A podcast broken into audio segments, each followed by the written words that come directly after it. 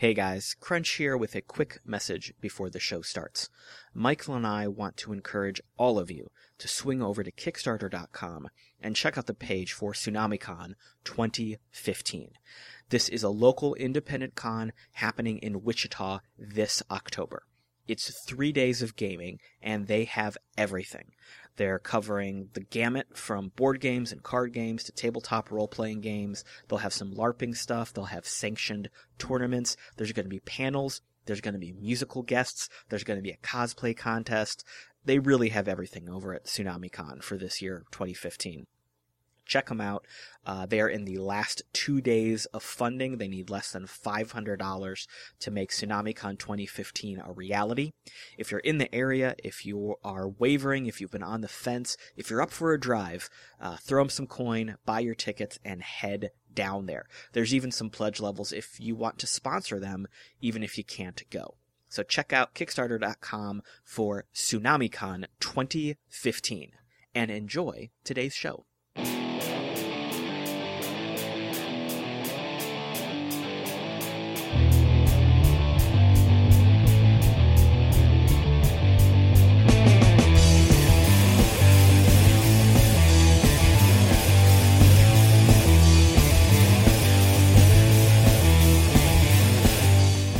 So, all that being said, one of the things we wanted to talk about with Rich here was the concept and process of reviving old characters.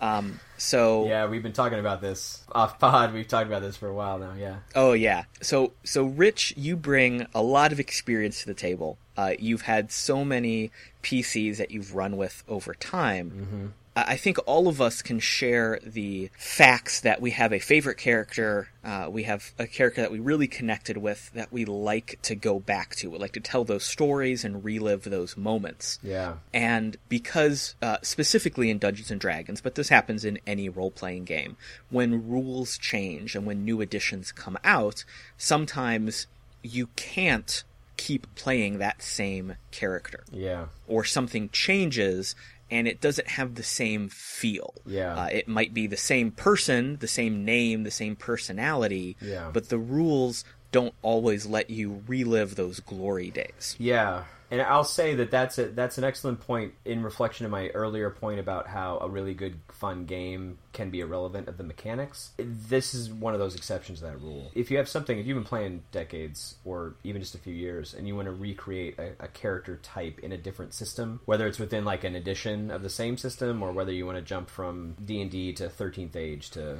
you know Fate or whatever, sometimes the mechanics may not let you get the feel across that you that emotional memory you have of that character as well. Right. And sometimes that's good because sometimes you can evolve the character. Yeah, that's fair. and you can mm-hmm. grow as a player and and grow as a storyteller and a role player. Yeah. Maybe you have to say, well, you know what? I, I can't do this thing. So do I either creatively try to get there? Yeah. Or do I push myself to try something new? Yeah. you don't always want to rely on that crutch of a classic character or a classic rule or archetype that you always want to go back to. Right. Yeah. Uh, so, so sometimes you have to take that roadblock and use it to learn from, Right. to develop yourself. Yes. But sometimes, sometimes you just want to have fun with an old character.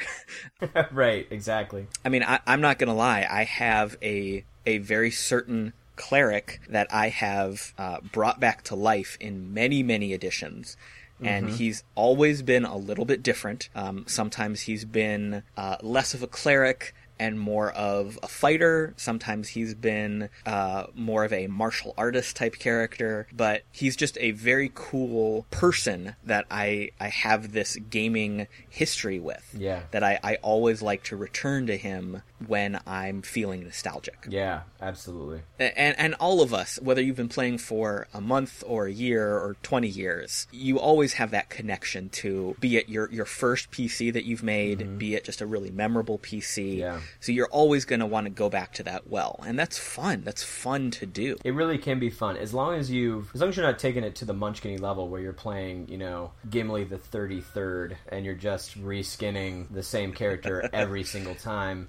That can be less fun for other people at the table. Sure. Um, but revisiting characters, um, I think I think it's important when we're talking about mechanics too. Is about that emotional memory. Mm-hmm. You want to get the feel of the character. Yeah. Right. If the addition, if the additions have changed as much as from first to fifth, you're not going to get the exact mechanics, but you want to get the feel or theme. So you can get the emotional memory of your character that you've created for D and D or any other thing, and move it over as long as you feel like you can get that feel right. The character that we've been discussing actually is um, when I was 10 or 11. I was probably younger than that because I think it was before my brother left for the Air Force. So I must have been nine. I think one of the guys was uh, my uh, brother Steve's friend Scott had um, asked me about what kind of character I would make for first edition D and D if I wanted to make a character myself instead of this elf Yoda e thing that they gave me. And I totally loved the idea of a ranger, and so um, I also loved the idea of a half elf. I didn't really want to be a full elf, and humans kind of sucked in first and second edition. So the half elf really worked for me, and so we made up this character and I was nine, so his name was Eagle Eye, um, because you know I was nine. You, you don't need to explain that anymore. I was nine. yep, it makes perfect sense. Exactly. So we made this character, and of course, it was the first character that I made on my own, using my own imagination, and you know, taking that imaginative template and laying it over this game system. I will never forget that character. And back in the first edition days, he actually had a really good charisma, and where a lot of people use charisma as a dump stat in certain other editions, and even in say second, in first edition in particular, high charisma was key to survival. In that, if you had a high charisma, you got really powerful and large numbers of cohorts that followed you around. Mm-hmm. And if you look at any of the old school modules, they assume it's you and five of your buddies and 45 of the hirelings that you brought from town. right?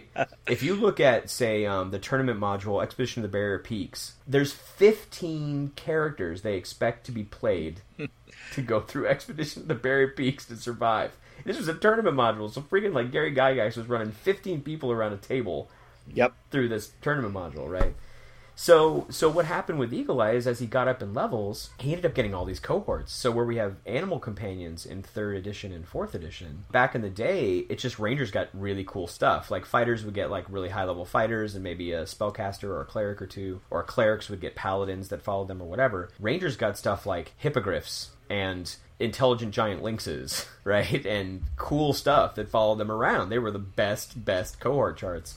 And so they were really the Beastmaster from back in the day, Eh, but it wasn't a class mechanic. It wasn't a class trait at all. It was just the, in the game as you go up, you could get these followers, Right. and Rangers just happened to get different ones. So I had two giant lynxes. I had a I had an eagle. I had a hippogriff. I think I had Beastmaster-ish weasels at some point. Like I had a whole group, right? And in D and D back in the day too, he got to 12th level, which was like 40th in any normal Right. edition because it took forever Yeah. for us to go up in levels, and it took years. So he got to 12th. He was like a ranger lord, and he had a kingdom and and a bunch of stuff. It was great.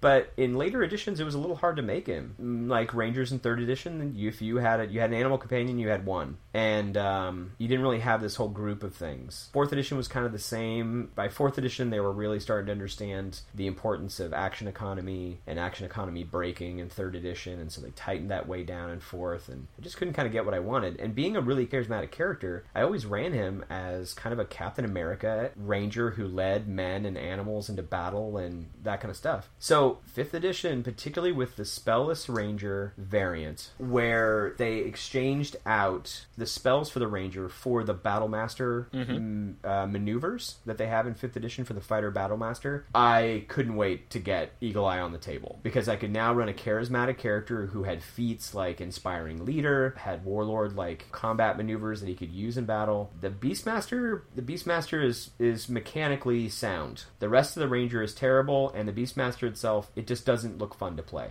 Mechanically, it's balanced. I've tried to fix problems with it and try to figure out what the problem with it is. All I know is that I've looked at it and I don't want to play it, and I'm an enormous, enormous Ranger Beastmaster fan. And if I am looking at the Beastmaster and I don't, I just gut don't want to play it, then something's wrong. And uh, I had a long discussion with Dan Dillon, who's a uh, developer for for Wolfgang Baur at um, Kobold Press, because we were talking about some stuff I'm doing for him, and one of the things we talked about was this Ranger.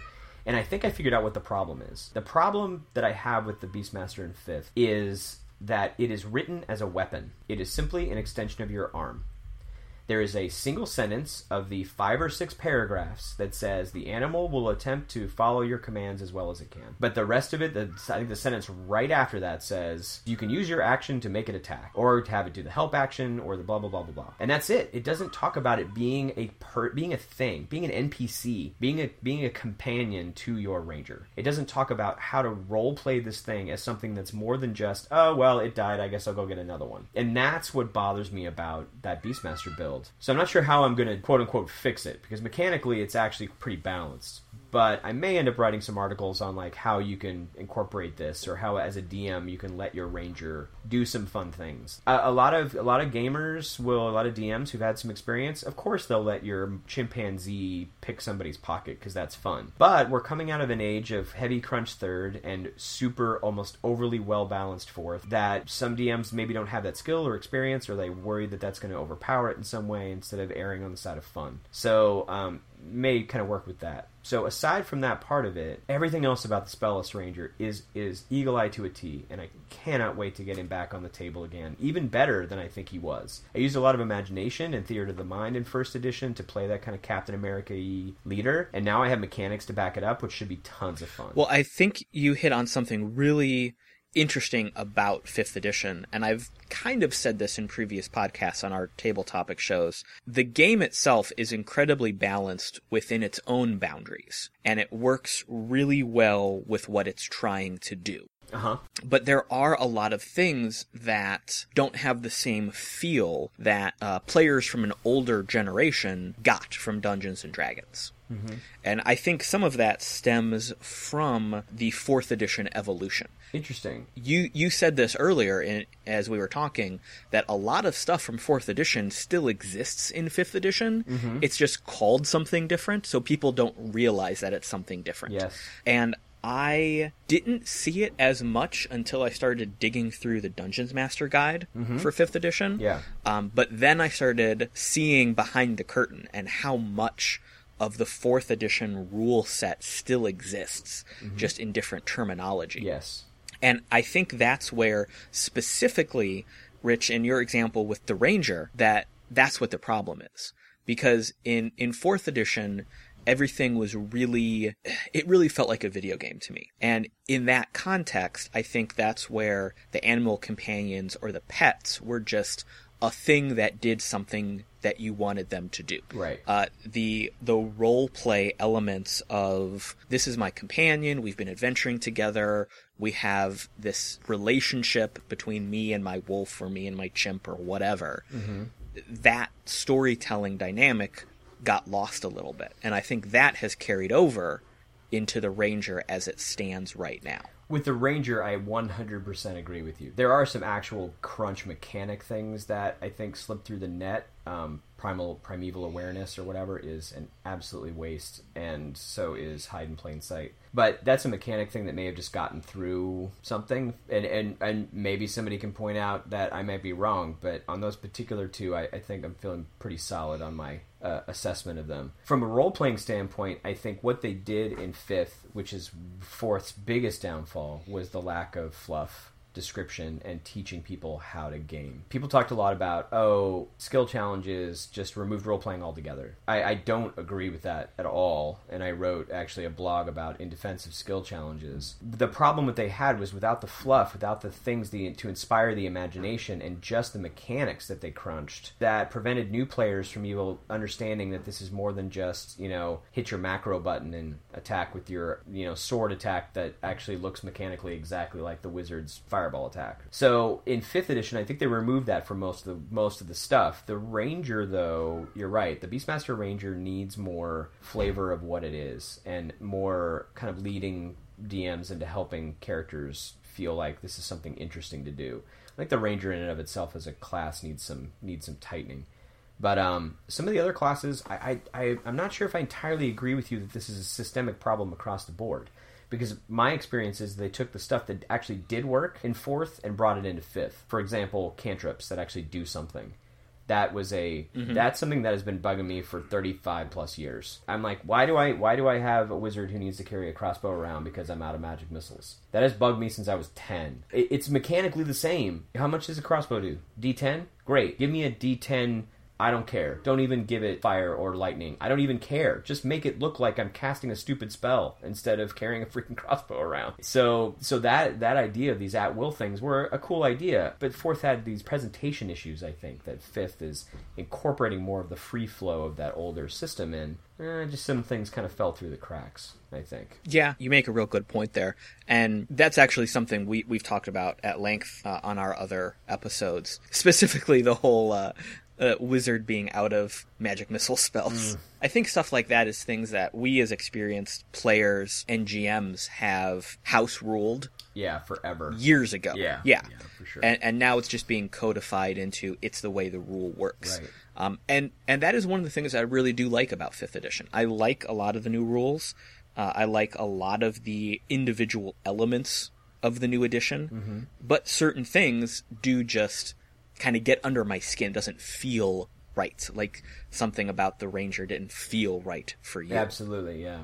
But that's the cool thing about the game. We can just rewrite it. And that's the that's the thing. And that's one of the reasons why I mean if everything worked exactly the way that it was and it was 100% great, I wouldn't have columns on tribality. Right. So if I didn't feel like there were things that I could add to the game, either to expand out the game or to fix problem or offer, not to fix them, to offer up possible solutions you could try at your table, then I wouldn't be writing stuff at Tribality, right? I'm not writing. I, again, I, am not writing stuff up there to say you need to use this. This is the this is the way they should have done it. That's not what I'm ever saying. Almost ever. I can't. Now somebody will find something where I actually said that. But I, I try not to say that because it's not. That's it's irrelevant. All I'm doing is taking. Look, I got these ideas, and I wrote up all these notes about all these monsters for this thing here. And if you hate the monsters or you think the challenge rating should be seven instead of eight, for, go for it because that's what I'm going to do with the monster manual myself anyway. If I get challenge ratings ten instead of seven, that's what I'm going to do. So go for it. Absolutely. Yeah, there's there's always issues, right? There's always challenges, but that's what house rule. That's why house ruling is awesome. Right. That's why being able to take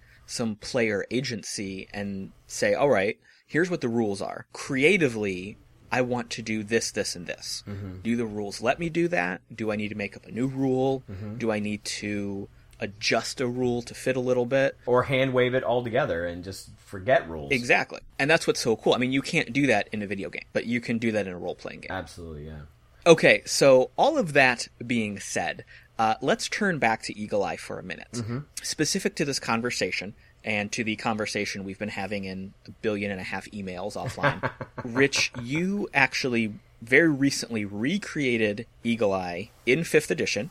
Mm-hmm. Using the alternate ranger rule set we just talked about as a 20th level character. Yes. Why don't you tell us a little bit about that experience? Sure. First of all, I was inspired to do that because of your guest appearance on the Dungeon Masters block talking about uh, what was the episode called? Leveling Up, I think. Yep. And you know, I teach a lot of new players how to play the game, and so um, a lot of times we're playing low level or even low mid level campaigns just because people need to learn the mechanics and whatnot.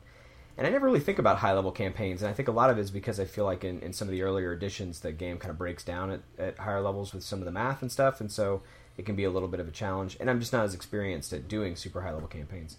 But as soon as you started talking about it, I was so excited to like just do some one shots, get some of my more skilled role players together, drop on a table, say go nuts, twentieth level, pack it out. Here's a bunch of magic items. You know, let's just do something epic. Um, sounds like so much fun. So uh, after discussing it directly with you offline, I started working on um, Eagle Eye.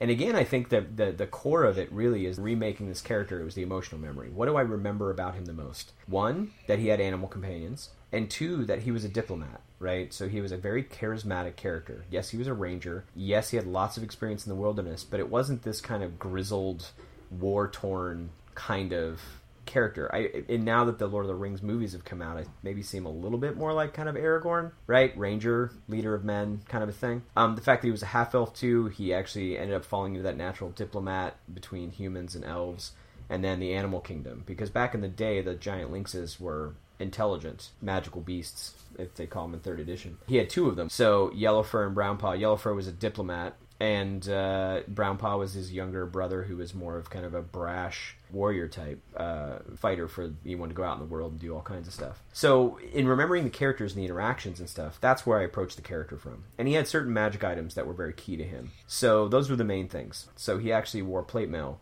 uh, back in the day, but mechanically I can't do that now. And it wasn't something I needed to spend feats on. That wasn't something that was important to me. So again, emotional memory of the character. Uh, I started off by doing um, just a straight up ranger build. Kind of put the Beastmaster archetype to the side. I decided that I was just going to go with the Beastmaster archetype, but I was just going to leave the, the Beastmaster specific mechanics onto the side for a while because they were almost irrelevant to the feel and they just bugged me. So I, I, created the actual ranger himself at 20th level using the spellless ranger variant that Wizards of the Coast put out. So it was finding what kind of maneuvers would he use. It would be stuff to help other people mostly, to be defending. One of his magic items that he had was a plus five defender back in the day. Uh, fifth edition, the bonuses only go to plus three now, but there is a plus three defender, so he has that. Um, Talon. Um, he had a, a, Rod of Lordly Might as well, which is an extremely versatile item, which is a pretty amazing thing to have. And then at the time, he also had a helmet of underwater action and a ring of free action back in the day that allowed him to um, do some aquatic adventures, which almost never happened. But um, sometimes, rarely. So they don't have those in fifth. So I went ahead and grabbed him just something called the Cloak of the Manta Ray, which basically does a lot of the same stuff. Gives him a swim speed, breathe water, that kind of thing. And then I set him. I set his kingdom on a coast. His kingdom had been established more in the center of the Greyhawk continent, but I decided to put him on a coast and play up this kind of connection with the sea elves and the humans and the elves and then in talking to you, you gave me this decades long character changing idea. I have now completely redefined this this epic character in my life based on something you said, which was that the kingdom that he rules is a dual rulership between himself and Yellowfur, the giant intelligent lynx, and that the country is actually a country that has humanoids as well as awakened or uplifted or whatever you want to call it animals that people it. And the ruler of this the rulers of this country are always a binary rulership. And so not only is yellowfur who was the the one of the many animal companions he had he, he was the one i decided to choose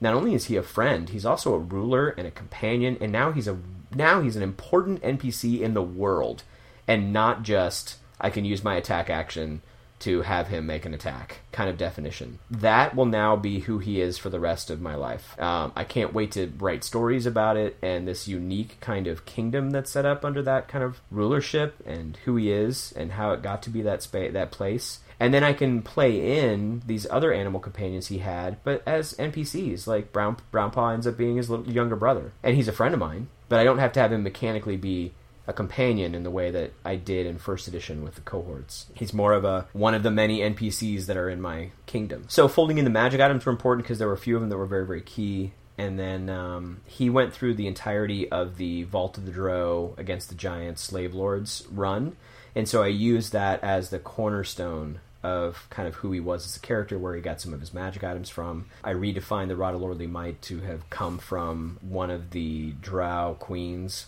that they defeated. Talon, the plus three defender, is actually like Excalibur. It's the symbol of rulership of both peace and war in the kingdom itself. The longbow that he uses allows him to once a day create an arrow of undead slaying that was given to him by an elven kingdom that he had stopped a lich from destroying them. The Cloak of the Manta Ray was a gift from the Sea Elf Kingdom that's off his coast. So I was able to kind of fold all these things into some of the seeds of his actual adventures back in the day, while also creating, again, that emotional memory of the adventures I wanted him to go on in some ways. And when he's 20th level, I get to do whatever I want, right? So I get to make that history, but I get to flesh it out in a way that gives me that feel. And again, though the mechanics are a little crunchy and weird on the Beastmaster for me, there's a reason you gave me that suggestion of what to do with Yellowfur. Do you want to do you want to talk about that a little bit? Well, before I go into uh, what that reason is, uh, again, foreshadowing, I think a couple things I wanted to bring up here on, on this topic. First off, I think it's really cool that my little random idea I threw off in an email had such a big impact on your character. Absolutely. And thank you. You're very welcome. I, I, think that's a, a really cool element uh, of the gaming hobby there. That you and I, at that point, had not actually spoken. We've never met. And we were just emailing. And you're like, hey, this is a really cool idea. and the fact yes. that it factored uh, so largely into a character that's been so important to you that's just an awesome element of our hobby and, and what uh, gaming and role playing can do here to connect people across the world. Absolutely. What's important to look at when it comes to reviving characters and changing additions is you, you said this phrase many, many times the emotional feel.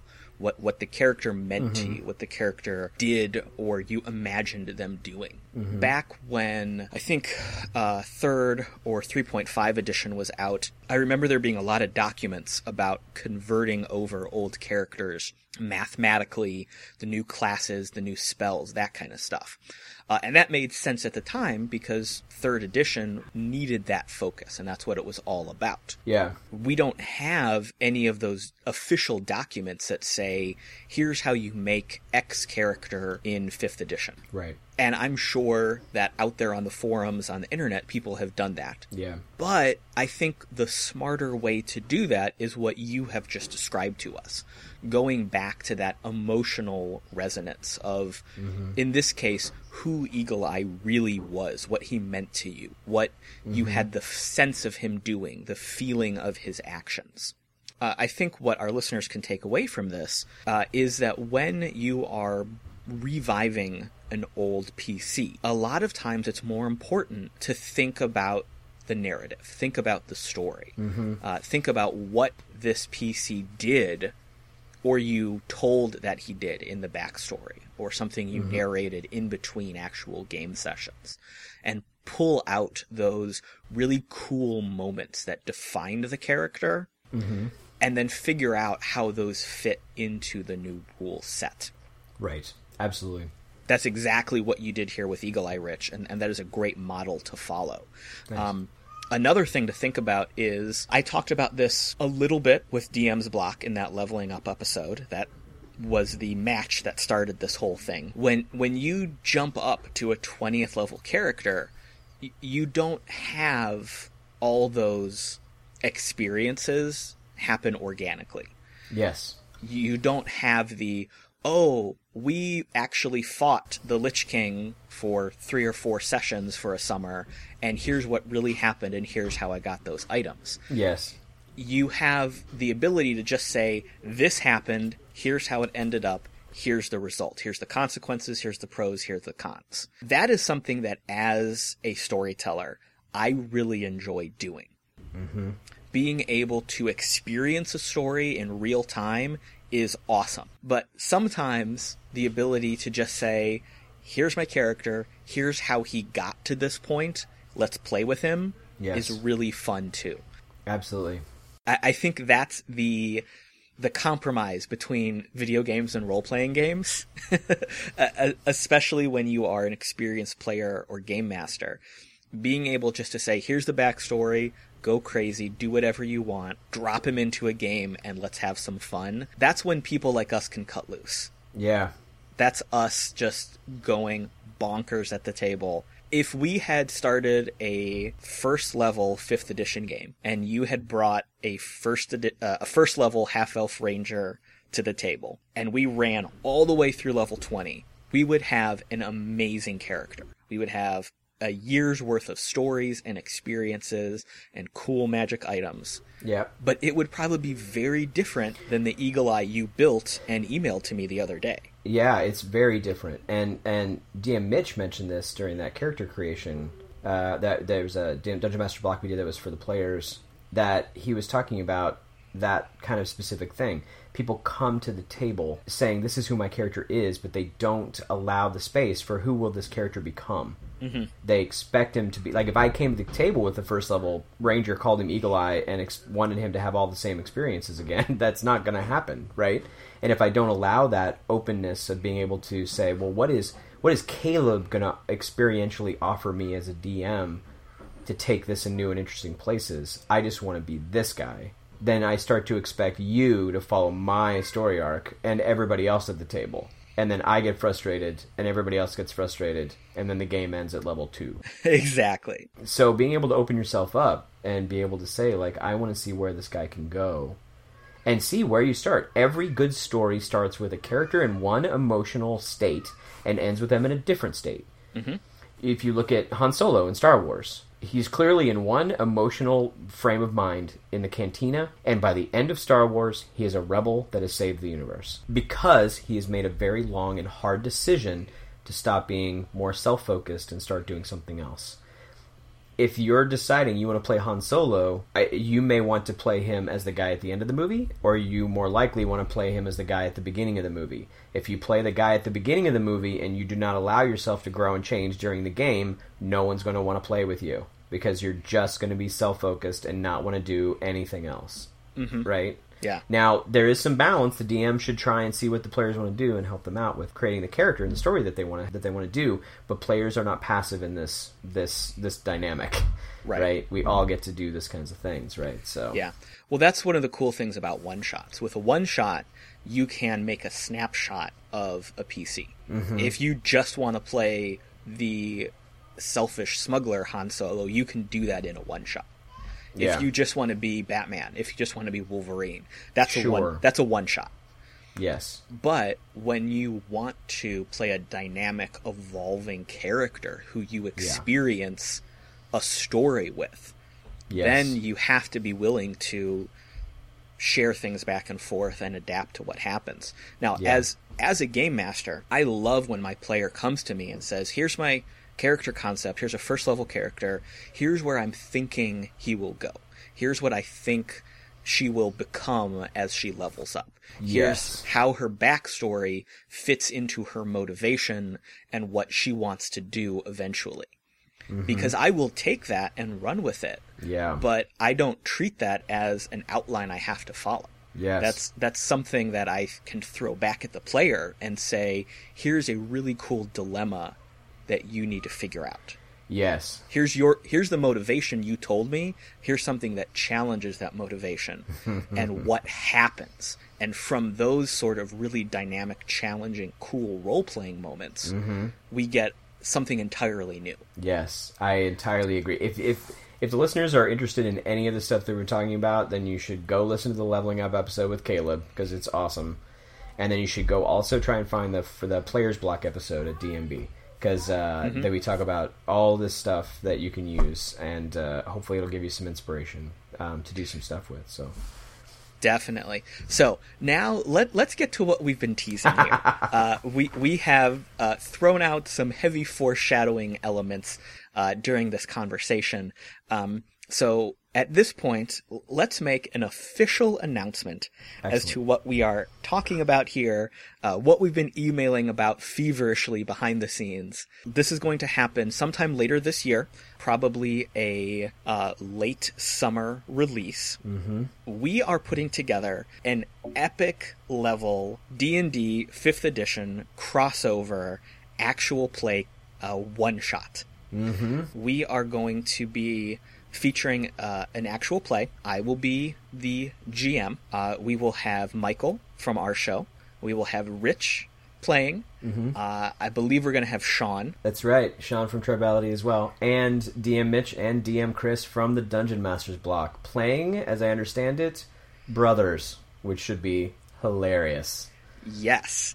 Uh, this is going to be a one shot 20th level in the 5th edition rule set. Mm-hmm. All of the bits and pieces we've been talking about with Eagle Eye, everybody is bringing something of that caliber and level to the table. Yes, Everybody is bringing an epic, dynamic hero that has years and years of experience. Uh, we are making them from scratch and plopping them into this world that I will be in charge of mastering the chaos. I am so happy I'm not running this. I think I regret offering to do it at this point, but it is going to be a hell of a good time. So, what's going to happen here is we will get together and we will play this amazing game, but then we're going to go a couple steps further. Yeah. Because we're gluttons for punishment and we love you listeners so goddamn much. Yes, Um, uh, after the game, um, well, first off, let me say this: the actual play will host uh, here on the RPG Academy podcast, like we always do. Uh, this is going to be probably at least three, maybe four to five episodes, depending on how long we play. Um, we will be releasing those uh, later this summer. Uh, then, after the game, all of us will get together over on DM's block, and we're going to record uh, a couple episodes as a wrap up. We're going to talk about the game itself. We're going to talk about the things that happened during the game. We're going to talk about me accepting this monumental task of trying to wrangle all these people together in a 20th level epic game. Herding 20th level cats, sir. That's what you decided. On a personal level, I've run epic level games many times, but never in 5th edition. Yeah, of course. Yeah. So this is my first time actually dealing with all these giant things that I've seen in the Monster Manual and, and DMG Be awesome. and bringing them into reality. So um, Chris and Mitch are going to host us over on DM's block to do the wrap up, do the questions, basically give you guys as listeners a look behind the curtains into what's really happened. Mm-hmm. Then on top of that, As a, as a prequel, almost, I think we've decided to do. We are going to be posting over on Tribality.com. We're going to be posting short backgrounds of all the characters that we're going to be using before the game starts, along with possibly a little filler from Caleb about kind of the world that we're in or kind of what mm-hmm. our starting situation will be. So you guys can go there. You can see the characters we've made, what we're doing with them, how we develop them. You can see a little bit about what we're leading into, and then then you can just drop right into the drop right into the actual play pod in the same space that we're going to be starting in. Um, with other actual play pods, you don't know the characters as well, kind of what the stats are. If you want to print up the character sheets and follow along, go for it. And then you can also shoot us tweets and stuff about how we're doing stuff wrong. That'd be great. we love that.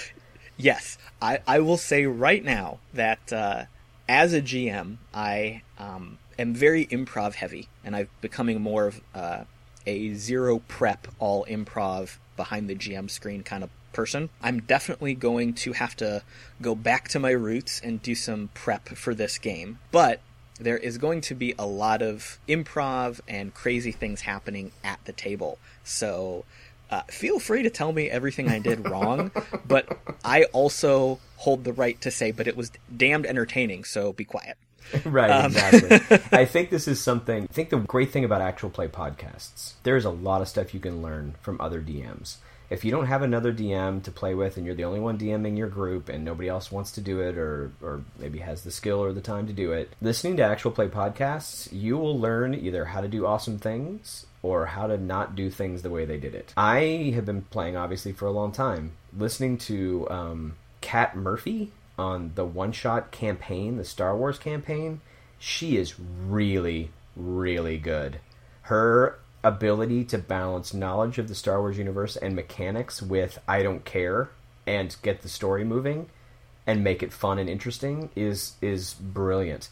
And I think that um, there's a lot of things you can do wrong, quote unquote, as far as the rules are concerned. But as you guys say, if you're having fun, you're doing it right. Mm-hmm. So hopefully you guys can learn a lot. Hopefully from us being ridiculous and and uh, seeing what Caleb is going to throw. At us. Definitely. Yeah, Kat Murphy and James D'Amato from One Shot and Campaigns are two of my absolute favorite GMs to listen to and work with. I've had the great pleasure to meet them personally, and you can just learn so much from them. As people, as GMs, Yeah. their skill level is outstanding. Compared to them, I'm the worst GM in the planet. So, uh, I can't imagine. I can't imagine. but you know that being said i've done this for a long time and i think we're going to have a hell of a lot of fun with this game and yeah learn from Mm-hmm. my mistakes and learn from the few things that i might do right if we get lucky so yeah that is all going to happen later this year um, i mean i say later this year but i mean you guys are going to be hearing this within a couple months uh, we're putting this together pretty quickly um, yeah, exactly. Yeah. it is probably going to all happen with the launch of the RPG Academy Kickstarter for AcadeCon, which is happening later this year as well. And I bring that up only because if I don't say that, uh, Michael is contractually obligated to punch me in the face. So, uh, keep an eye out for uh, more release information about this epic game and uh, its relation to our AcadeCon Kickstarter. There is going to be a lot of information coming at you in the show notes uh, with these shows here. A lot about Rich, a lot about Tribality, and as we go forward, please, please, please swing over to Tribality, get lost in that rabbit hole. There is so much amazing content over there that, that Rich has given us, that everyone else on Tribality has given us. This was an absolute pleasure of two hours spent here with you, Rich. Thank you so much for coming on with us. Awesome. Thanks so much, Caleb. You're very welcome. I had a great time. It was it was an honor. I, I love your guys' podcast, and I'm always honored when somebody asks me to come on and, and hear me ramble on about wax poetic about uh, about gaming. It's always fun to talk with other people. There is going to be everything in the show notes about all the websites we've mentioned uh, and all the social media where you can find Rich on. Uh, before we wrap up here, Rich, do mm-hmm. you have any plugs you want to make? Any of your social media, anything else that we haven't mentioned yet? Sure. Um, you can get a hold of me if you want to shoot me an email. You can get a hold of me at rich at richhowardauthor.com. In addition to that, you can get a hold of any of the Tribality authors, just info at tribality.com, and then put in the, the subject line if you want to talk to Shawn or you want to talk to JM or JM is unfortunately not with us anymore because he's working on developing some of the stuff that he wrote in his columns into actual um, fully fleshed out supplements now. So he's doing that pretty much full time. Um, so you can get a hold of us through that. I'm also on Twitter. I'm on Google Plus. I'm taking a look over at Tumblr, but I haven't really gotten kind of much into that right at the moment. I'm on Facebook as well. Tribality does have a Patreon. Um, if you like all the stuff that you have over there, shooting over there and, and throwing us a dollar a month um, is really something that means a lot to us. It lets us know that what we're doing over there is stuff that you guys enjoy. It just uh, we really appreciate it. I mean, I also have a Patreon. Um, if you like uh, aquatic specific stuff and the things that I've been producing, um, not just on Tribality, but um, the podcast that I've been guesting on and, and all the other work that I've been doing for freelance work, please feel free to come over and support me there. Um, I'll put a plug in that um, the RPG Academy and uh, the Dungeon Masters block also have Patreons. So go over there and support them, man. They're they're doing awesome stuff. Cool. Well, thank you very much for those kind words and your time today, Rich. You bet. Uh, everyone else, like I said, hit all these websites in the show notes. Support all these people. Uh, this is an outstanding example of uh, resources out there in the community. And uh, that is going to be it. Thanks for listening. Thanks, Caleb. Take care. Have a good day, guys.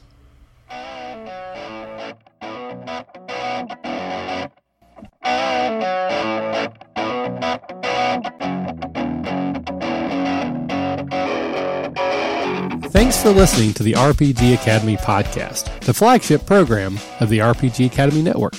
If you enjoy what we do here, then please check out therpgacademy.com and visit our site partners for additional entertainment and gaming advice. We do this out of love for the hobby and for you, our fans. The podcast and site content will always be free for you to enjoy and utilize. But we do have expenses related to the show.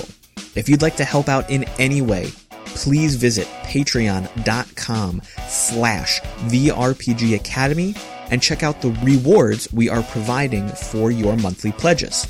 We use all funds that come in to improve the show and give you better content and quality. And if you don't have the coin to spend, don't worry. You can still help us out in many ways. You can subscribe to our show on iTunes and or Stitcher Radio. You can leave us a five-star review. Also, if you clear your cookies and you visit Amazon or the DriveThruRPG site through our portal, we get a small percentage of what you pay, and it doesn't cost you anything extra. Just like any RPG, our site works best with open lines of communication. We love talking with our listeners about everything. Please contact us with any questions, concerns, and comments that you have. We also love to hear feedback and experiences from your own games. You can email us via podcast at therpgacademy.com and reach us on social media, such as Facebook and Google Plus at the RPG Academy. But Twitter is usually the fastest way to reach us. You can find my favorite co-host, the Caleb G, at the Caleb G. And you can find my favorite co-host, Michael, at the RPG Academy. Thanks for listening, and as always, if you're having fun, you're doing it right.